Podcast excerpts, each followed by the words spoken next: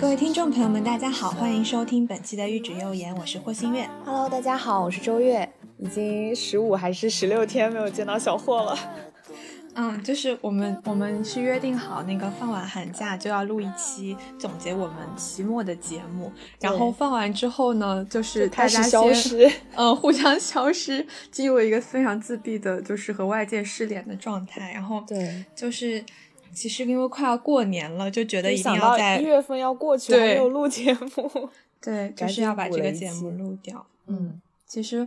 嗯，我们是上一次 录节目是十二月底，对？对对对，正好是快要开始期末，哎，已经开始了吗？那个时候，开始了吧？我感觉我们的期末从十二月初就开始。我觉得我从第五周开始就没有停过。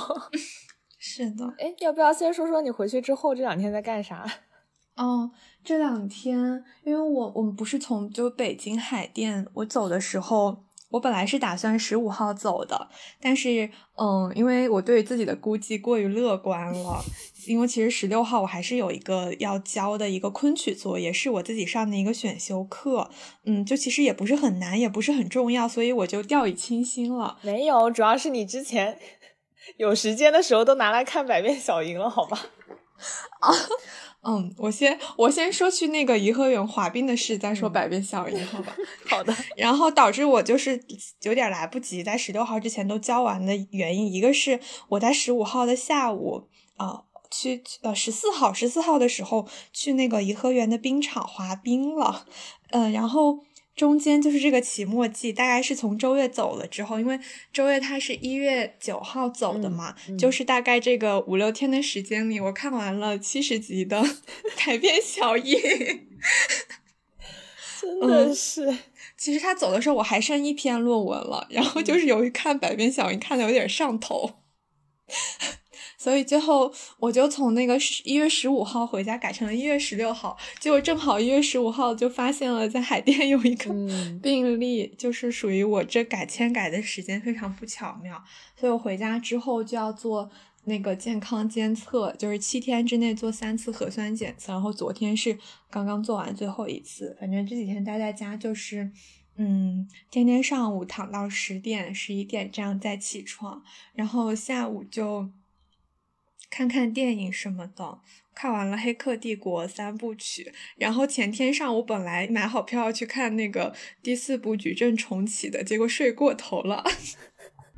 是为了看第四部，然后把前三部补完了吗？嗯，对的，是的，前三部是之前很久以前看过的。就是你不能出门的这几天，相当于嗯代替你去了一趟苏州，去虎丘逛逛，在平江路逛逛，淮海街逛逛，很不错，是不是很不错很不错。我发的照片你都没有给我点赞，啊？你发照片，你发哪儿了？发在朋友圈。好，一会儿再说。然后，然后剩下的就是天天都瘫在家里面看看剧，就跟你差不多吧，补了两三部剧，完整的剧，然后加综艺。那你看《最爱》了吗？看没有？没有，没有。向大家推荐小霍最爱的最爱。嗯，因为我的导师长得特别像《最爱》的女主角，特别漂亮。好的，可以。然后我们进入正题。交代一下我们期末的情况。这一期选题其实是我们在就是在期末中间的时候，呃，因为已为经做崩溃了。对，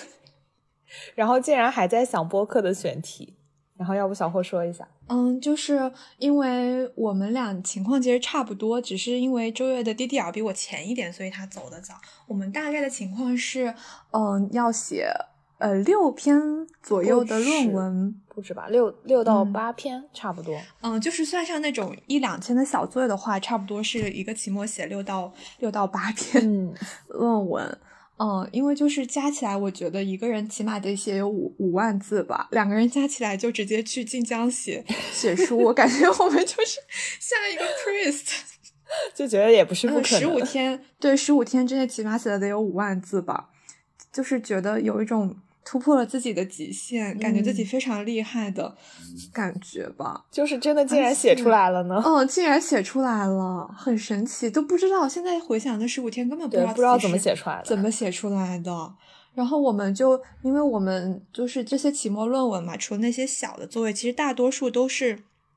要求挺严格，也不说严格，就是要你有那种实证的研究，比如嗯说你用一些呃量质化的方法。嗯对，一用到这个方法，就是大家都知道，做研究是正经的研究，是需要科研经费的。但是我们这种期末作业呢，它有着一些嗯学术的要求，但我们又没有科研经费，嗯所以就只能像比如说联系采访对象啊，然后做量化、找人填问卷这些，都只能靠自己去乞讨。然后我们当时就想出来一个选题，叫做计划计划苏苏乞儿乞儿。太好笑了，感觉对，就是在期末进行一些苦中作乐。就是一边乞讨一边生产垃圾，一边乞讨一边生产垃圾。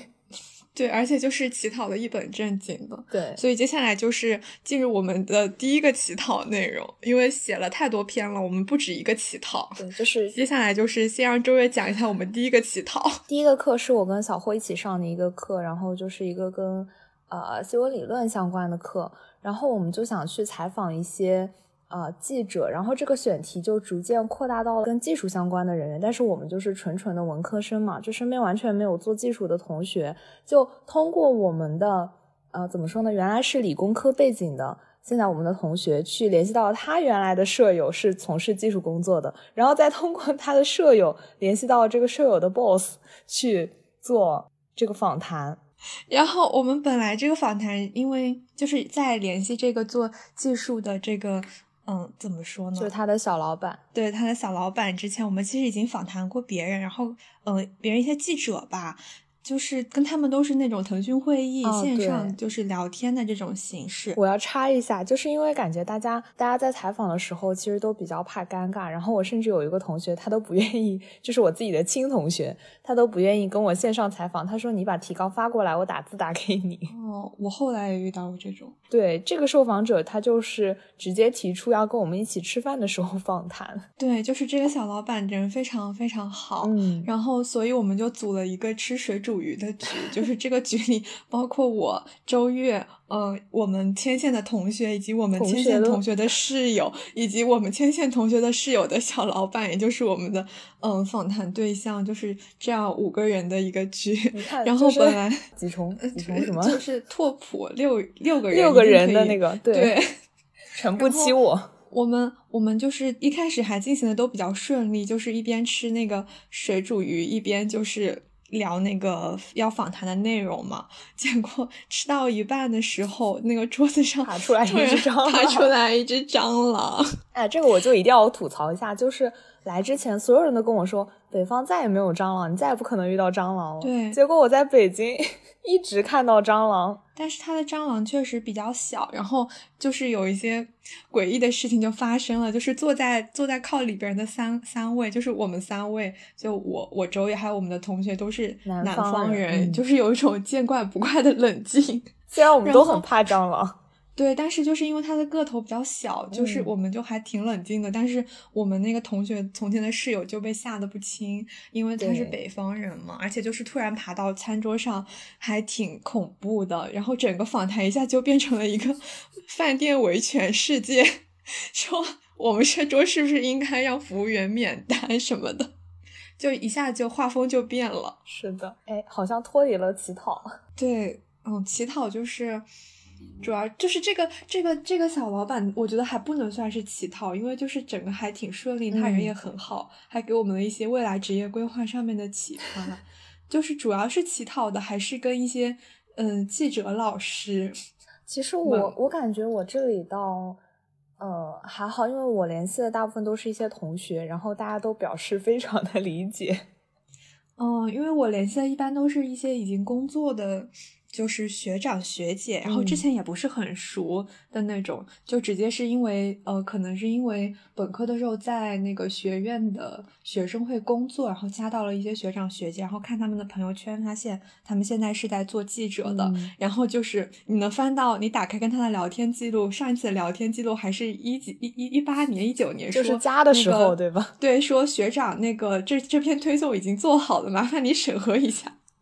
就是上一次对话还是还是因为在做学生工作的时候，是的，就是到处尬聊。对，其实我感觉这个课我们是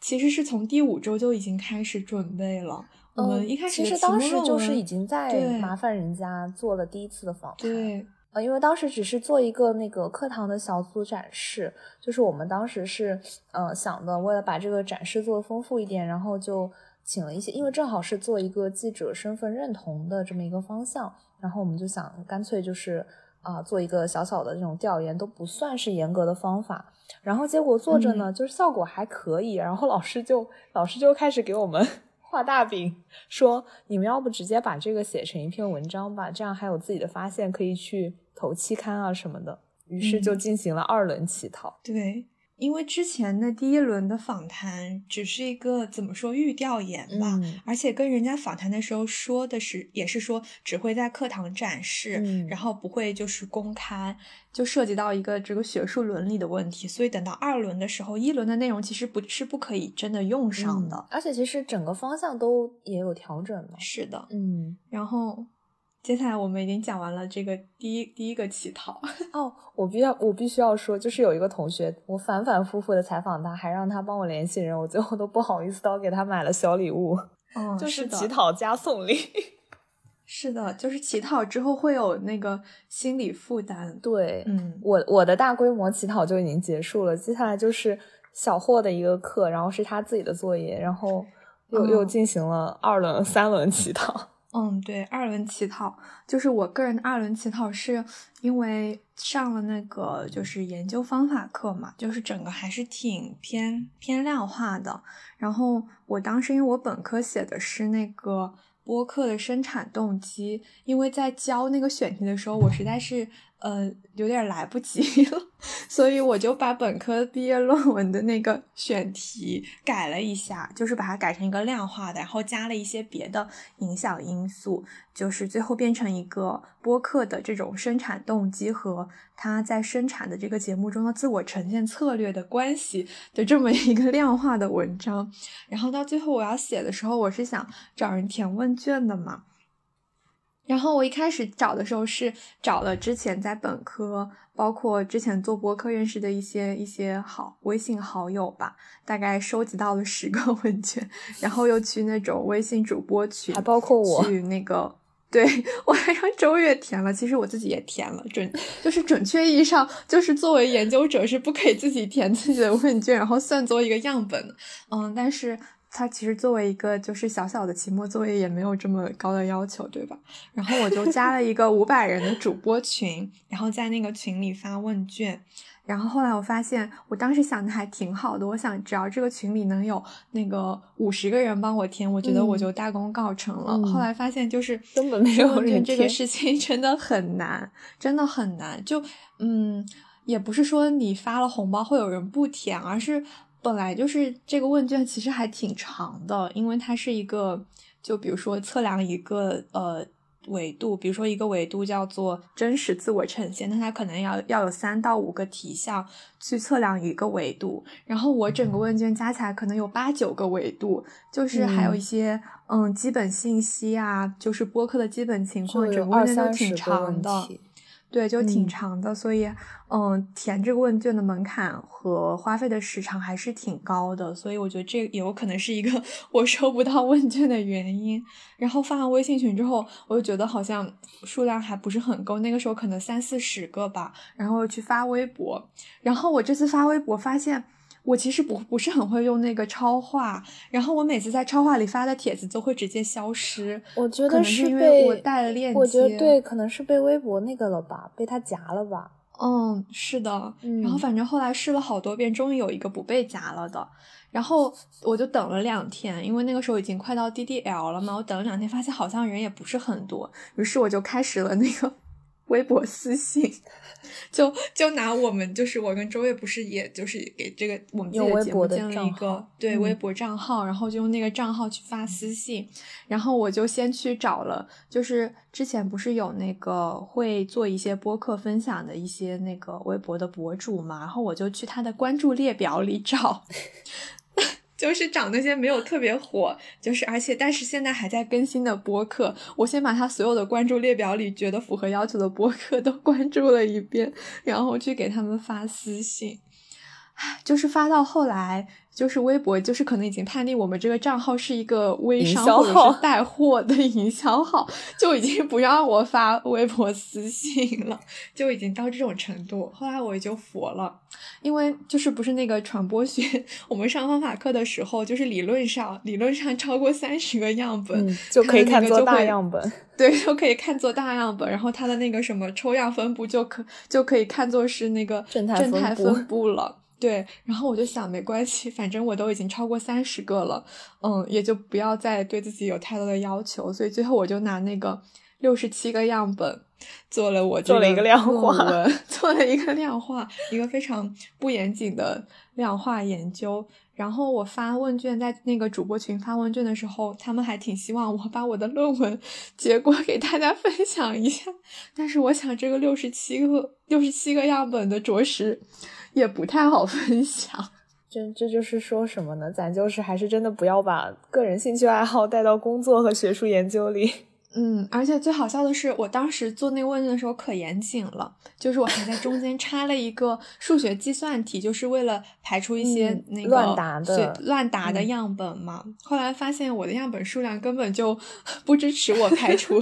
把数学计算题做错的那些朋友们。你下次应该设那种题目，就是此题选 A 而不是 B、C 的那种。你算了一个数学题，主要是真的会有口算题，真的有点嗯，大概是一个两位数加两位数。还要敬畏呢，要进位 的，就真的还有四五位朋友把这个计算题答错了，然后当时我就特别心痛，我想我一共就这么几个样本，对，就是不舍得删掉。最好笑的是，我今天就是今天要录节目之前，我就又打开了那个问卷星的后台，发现突然多了五个样本，变成七十二个了，笑死了。就是嗯，就是生不逢时吧，只能这么说了。还是谢谢这五个，就是后来填问卷的朋友，都是大家在救命，就是说，对，就是都是在救命，所以还是就是非常感谢，而且中间我还遇到很多可爱的主播，他们就是还跟我加了微信之后，帮我转发到就是他们的那个群里，而且还约约上了，就是可以之后录个串台什么的。你看，就是还挺好，不只是我们自己录节目，然后现在连到做学术研究 都要靠朋友们乞讨。是的，而且他说他帮我转，是因为他之前辅修过新闻传播系，回忆起了一些就是发问卷收集不到的痛苦。我还我还以为你今天要在节目里就是把你的研究结果稍微就是一个一个乞讨的汇报汇报成果。我接下来就要开始讲了，就要开始 朗读。这一期是学术研讨汇报。就是我得，我觉得在就是汇报这个结果之前，先得讲一下大概的逻辑吧。就 是我是把它 分成了哦因变量，不要讲那么学术，你就简单说一下这个研究的是啥就行。对，这个研究就是嗯。那个结果因变量是那个自我呈现的策略，然后自我呈现的策略又分成了真实自我呈现和积极自我呈现。嗯，真实自我呈现就是会表现自己真实的一面，积极自我呈现就是会表现自己比较积极良好的一面。就比如说，然后比如说。比如说，就是如果拿那个社交媒体举例的话，我就是发朋友圈可能会发一些，嗯，我出去玩，然后我很开心的这些图片啊或者文字，就是真实自我呈现。自我呈现。对，真实自我呈现可能就是我有一些负面情绪，嗯，或者是比如说 没有 P 过的照片，我也都会很自然的，嗯，发到我的社交媒体上，嗯，然后除了这两个维度之外，还有具体的一些策略，比如说像。展示自己的能力，嗯，就比如说，嗯，我们可能会在播客里说，嗯，我们比较擅长什么什么，嗯，然后示弱的话，可能就会说，嗯，我们的缺点，或者是会自嘲，然后迎合的话，就可能是希望，比如说希望大家多转发、多点赞之类的，嗯，就是一些会迎合呃听众或者受众喜好，对，去进行内容生产。大致就是这么几个维度，然后动机的话也比较好理解啦，可能就是嗯，进行一些娱乐啊，或者是想帮助别人啊，或者是想获得一些。探究他们做播客的目的是什么？对，就是一些经济奖励等等，这些就是探究他们俩的关系吧。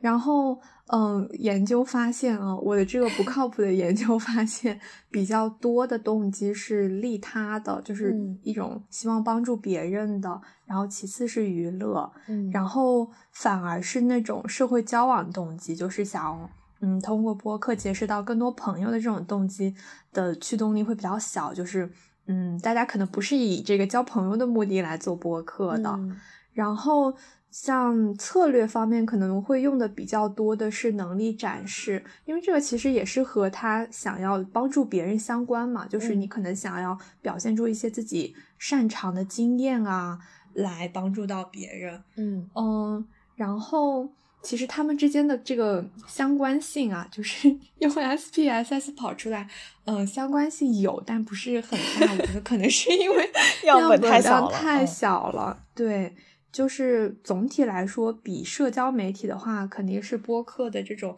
媒介会用真实自我呈现的这种嗯策略比较多吧。然后，而且这个也很好理解，就是如果你在社交媒体上是一个倾向于进行积极自我呈现的人，那你可能在播客中也是会选择选择积极自我呈现的那种策略吧。嗯就是嗯，会有一个从社交媒体到播客这种用声音作为这个信息载体的媒介的这样一种策略的迁移吧。然后嗯我就不交代中间有什么相关性了，因为很不准确。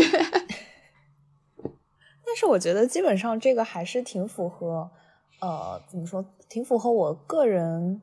嗯，呃，做博客的一个感受吧。嗯对，是的。有什么是跟你有什么是跟你做出来完全不一样的吗？就是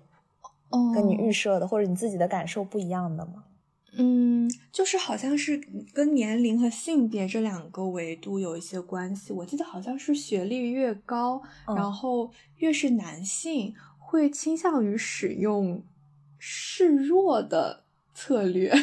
就和我们啊想的不太一样。后来我想，这可能是因为就是做播客的女性，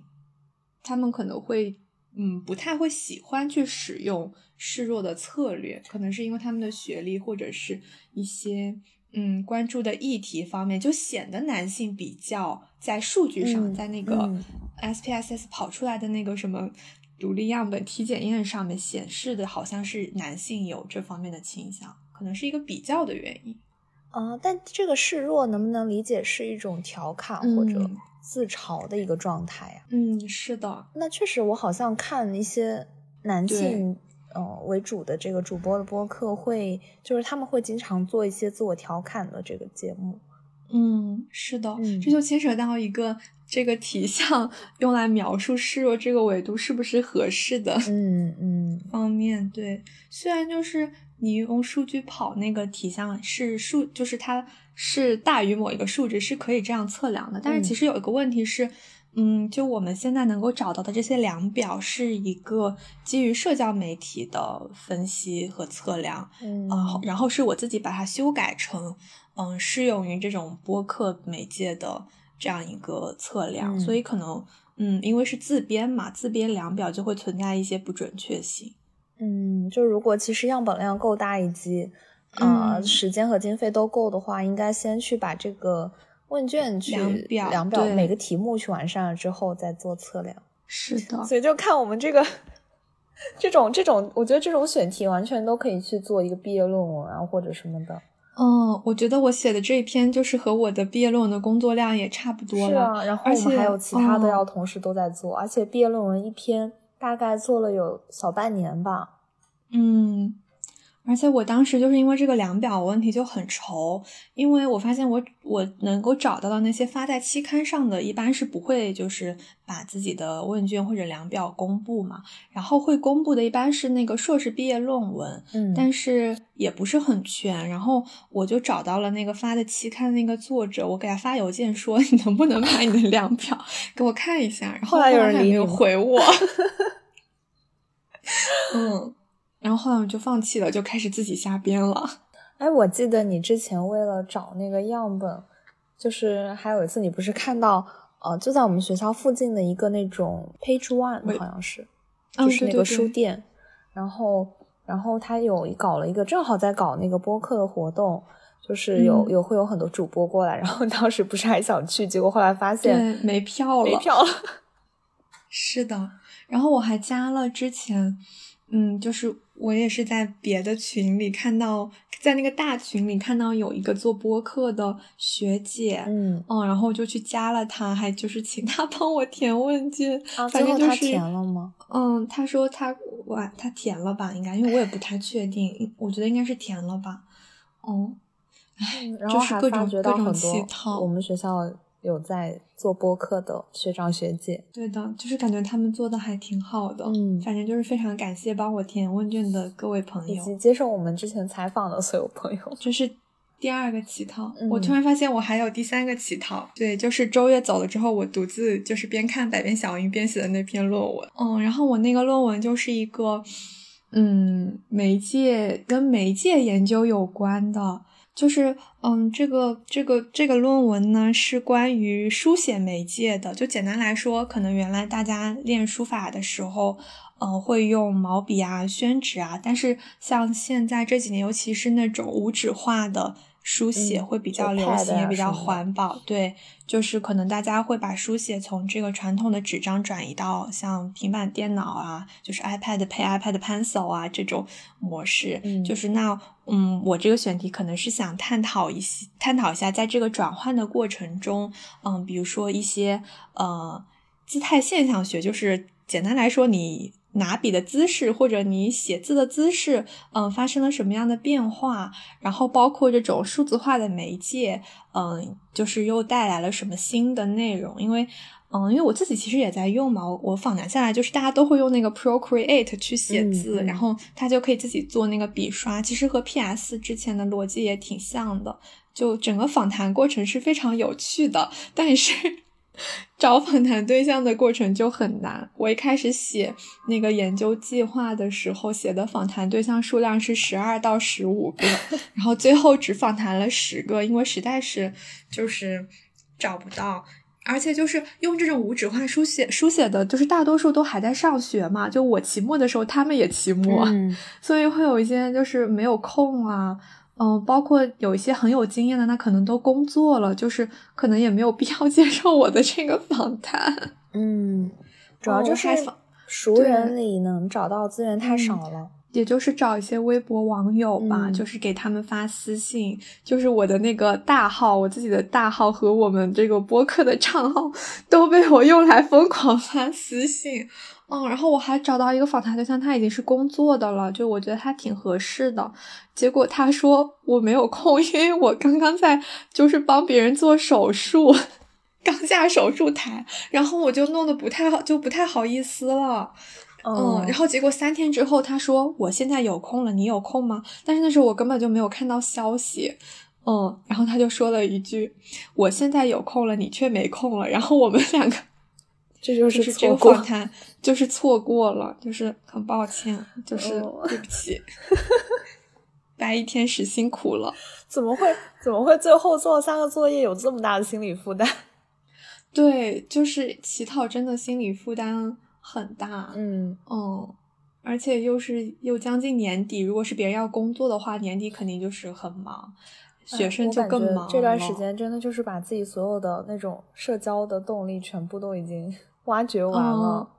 是的，就是之前我们不是说我们没有朋友，播客就做不下去嘛？嗯现在都是没有朋友也没有网友的话，就是根本写什不了么都做不下去，对，什么都做不下去。唉，最好笑的是。就是我不是在找别人做访谈对象嘛，然后有一天我晚上就是在外面上一个课回来的出租车上，我的嗯本科同学给我打了一个电话说：“你现在有空吗？可以访谈你写期末论文吗？”就是他是在做一个和摄影照片有关的那个期末论文，就、嗯于是我就在出租车上接受了他的访谈。哎，你不是那天我回宿舍的时候，你还在接受一个学妹的访谈吗？哦，就是他，不是学妹，是同学。因为在出租车上突然就是说话声音听不清楚，因为车上还有别的同学。哦，结果是就是在宿舍里又继续了。然后其实有点不好意思，因为我聊到后来发现把人家选题改了题 就是不是很合适，于是我就建议他不要做这个选题了。我觉得他可能挂了电话之后自己也开始懵。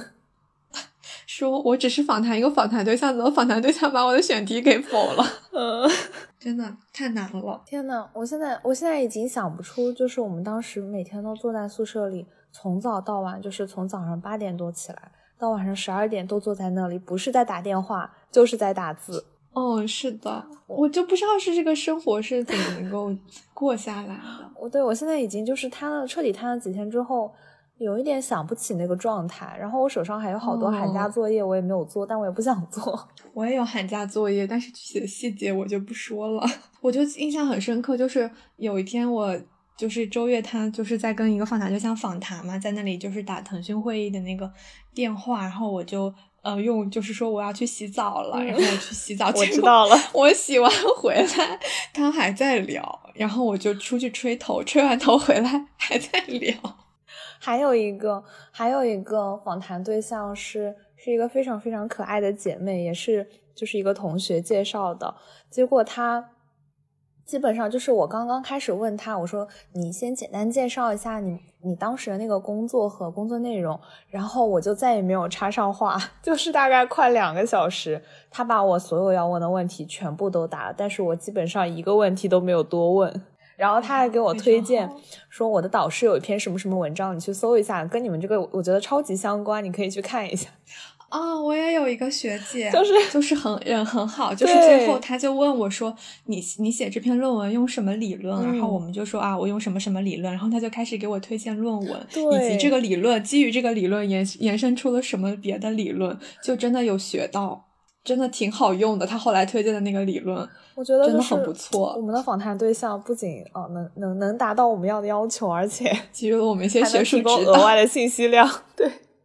就全都是这样。觉得，我觉得访谈完之后最痛苦的另外一件事情是离访谈 录音。是这样的。嗯，就是我觉得我们这个时代其实还是不够智能的，就是访谈录音还是嗯这这不也是我们嗯文章的结果吗？结论吗？嗯，对，就是嗯还是要自己理。你还记得，嗯就是我当时理那个呃访谈的内容，然后当时是问呃受访者，就是有一个记者说你在工作的时候觉得最痛苦的事情是什么？他说理录音稿，然后我就正好在理他录音稿，整个人就是觉得好讽刺。是的，我觉得我们一开始还很天真的，就是在答疑课上问老师，啊、有没有什么好的理录音稿的方法？嗯老师说用那个克用那个克拉讯飞转啊，嗯然后转了之后 还是是要理。最后我们是不是应该就是对这个期末做出一些评价，有一些感想我？我只想说，今年应该不会继续这样了吧？嗯，我其实挺担心我，我下一个学期的期末还是这样的，我觉得可能人会崩溃。应该不嗯会了吧？你这学期你是说人应该不会崩溃，不是还是说？课应该不会有这么多了？嗯，我希望我能适时的选一些。我现在已经不太不太敢做出一些就是美好的假设了。对自己的承诺是吗？是的，而且我发现，就是对于这种痛苦的时间段，人的遗忘真的是一个非常有效的解决方法。我在家里躺了两天，这期节目真的是什么细节，对什 么细节都不记得了，真的。而且现在说起来，已经没有当时在宿舍里骂的那种快乐的感觉了，哦，是的，就有一丝平静，是的，因为说实话，其实已经忘了，不是说忘了这件事，而忘了那些痛苦的感觉。嗯，对，其实我真的觉得自己进步了。我当时，我现在就是，我当时写的时候就在反思说，你一个大四的毕业论文怎么能够写两个月都写不出来呢？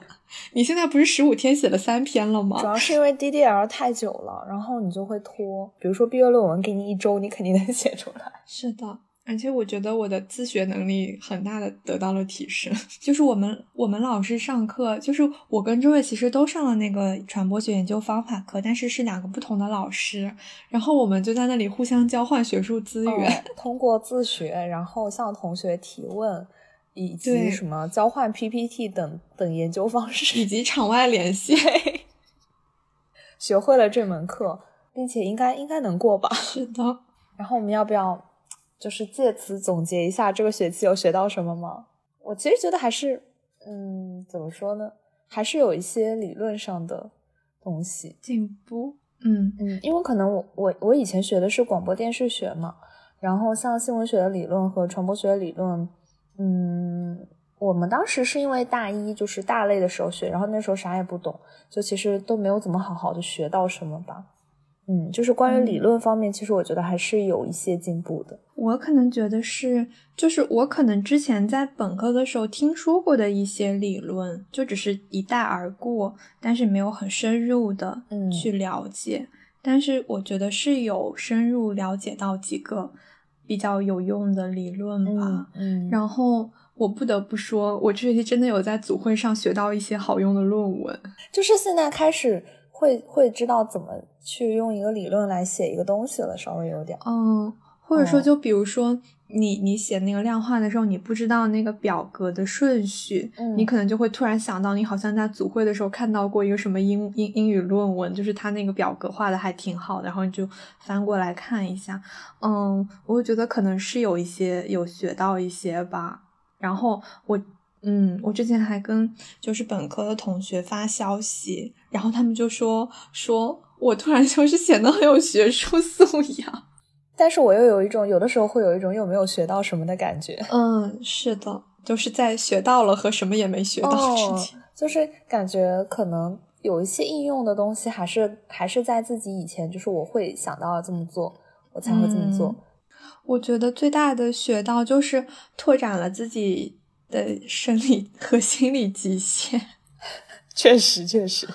嗯，是的，我有的时候在就就十几号那几天，总觉得自己可能快死了。哦，我从来就是会有哦这种感觉对，觉你还记得那那两天，我就是写到晚上十一点半的时候，就是心脏开始突突突。就哦整个感觉要背过回来去回来的前几天，就其实还是有，就躺在床上会突然觉得心跳的很快。但是自从大概现在躺到十点十一点，可能过了七七八天之后，这种症状开始缓解了。嗯，然后我觉得我的那个脸也没有那么黄了，就是黑眼圈感觉也消了一点。所以人还是不能熬夜呀，火星月。是不能熬夜，真的就是就是你会有那种心脏在跳，然后就是有的时候躺下会突然觉得有一有一点儿，也不是抽搐，就是就是气上不来，嗯，就那种嗯感觉感觉应该去体检一下。然后回来之后又觉得，哎，自己啥都好了。嗯，是的，歇了几天之后，觉得好像又可以了。我们大概从后半个学期每一天都在熬夜，我觉得这样是不好的，因为我那肯定是不好今。天今天看，就我也忘了，是好像是刷微博还是什么的，我就看到有一个表格是讲那个大学的保研率，然后我后来嗯看到清北大概都是百分之五十，嗯然后之前复旦是百分之三十，嗯然后嗯，就是我想到清北有百分之五十的话，就突然觉得我们俩的行为有一点卷。嗯，但是你要知道，在这里我觉得进百分之五十也不容易吧，就嗯没有那么容易。对，是没有那么容易，但是我觉得可能稍微还行吧，就是，嗯，嗯，可能是因为我我自己没有什么特别我我觉得是我觉得是这样的，就是如果说按我们本科那个状态，在本科算卷的话，就是你可能还是在这里还是做同样事，因为每个人都在做一样的事情，你就不会觉得自己太卷。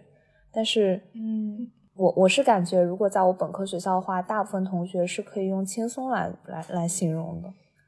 就是可能是这么一个概念。因为我是感嗯觉我跟我本科的时候的差别不是很大，嗯，就就是我卷的程度，就是我之所以在期末这么累，主要还是因为它的要求提高了，或者，是就是它嗯本身就需要你做到这样。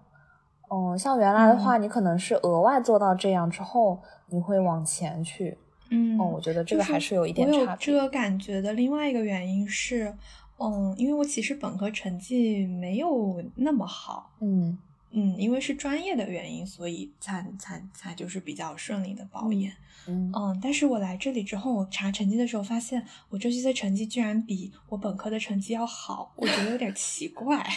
嗯，而且我觉得这边好像老师打分打的还可以。对我，或者也有可能是我本科打分打的太严格了。哦，你们本科是比较严哎。我记得清华好像也是有百分之多少的限制的。但我觉得是因为研究生那个绩点排名不重要了，就是可能对研究生他就没有那个对的。很很严格的一个东西吧。那我们要不要说一下，呃，下学期有没有什么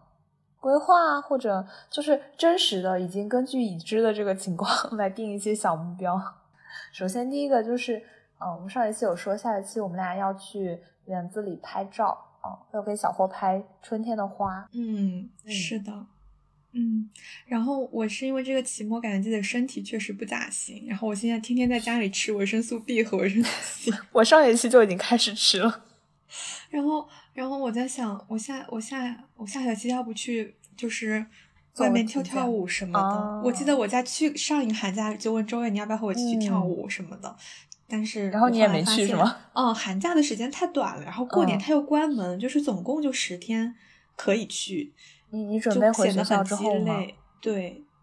准备回学校之后，我前几嗯天还在大众点评上找北京海淀区的舞室，可是真的好贵哦，对很贵，嗯、尤其是一个连锁店，那个连锁店其实在常州也有，但是到北京它的价格直就直接 double。哎，这就是北京嘛，这就是 宇宙中心。但是我后来又想通了，就是你现在不跳呢，之后要是生病，岂不是得花更多的钱看病？我觉得下个学期，你还记得我们之前有说过要，嗯，每一周或者起码每两周要出去玩一次。哦，而且我们没有买公园年卡，你发现吗？就是拖拖拉拉就给忘了。然后主要是疫情嘛，然后好多地方都嗯没关系。下个学期，嗯，两周吧，两周起码要出去玩一次。你上次去北海公园了吗？我上次没有去北海公园。好，那下下学期先去北海公园玩一玩吧，真很好看。嗯，嗯，而且到了我最喜欢的春天了。是的，嗯，嗯，应该会空一点了吧？就哎，现在知道了，就是开学那两个月还没有彻底忙起来的时候，要抓紧出去浪。嗯，而且那个时候就花都开了，就是我热爱的春天，喜欢。是的，然后趁每一节课都还是刚刚开始导论课的时候，还没有小组、嗯小组作业的时候。嗯，非常同意。嗯，好，那我们今天就是靠毕业论文，不是靠 期末期末论文凑出来的一期节目。是的，再次谢谢所有接受过我们祈祷的朋友们，是的，非常感谢。也可能下学期还要再祈继续祷。祈祷，嗯，给给身边的朋友们预个警，拜个年。拜个年。好的，那我们这期节目就到这里啦，大家拜拜，祝大家新年快乐，新年快乐。拜拜。But believe me when I tell you this, just know that I still care about you, about us. It's hard to let something go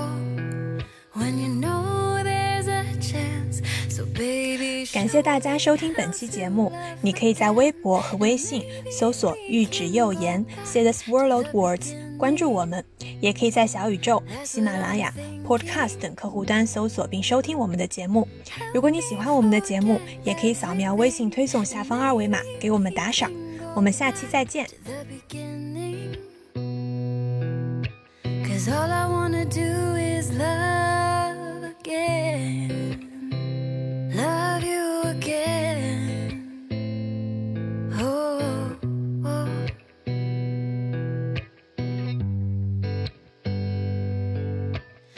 Driving on the highway, all I see are stars and headlights. Glimpses of your eyes, memories I can't fight. And every time I hit the brakes, all I want is your embrace. Yeah, it's time I stop running away. I don't wanna run away. So, baby, show me how to love again.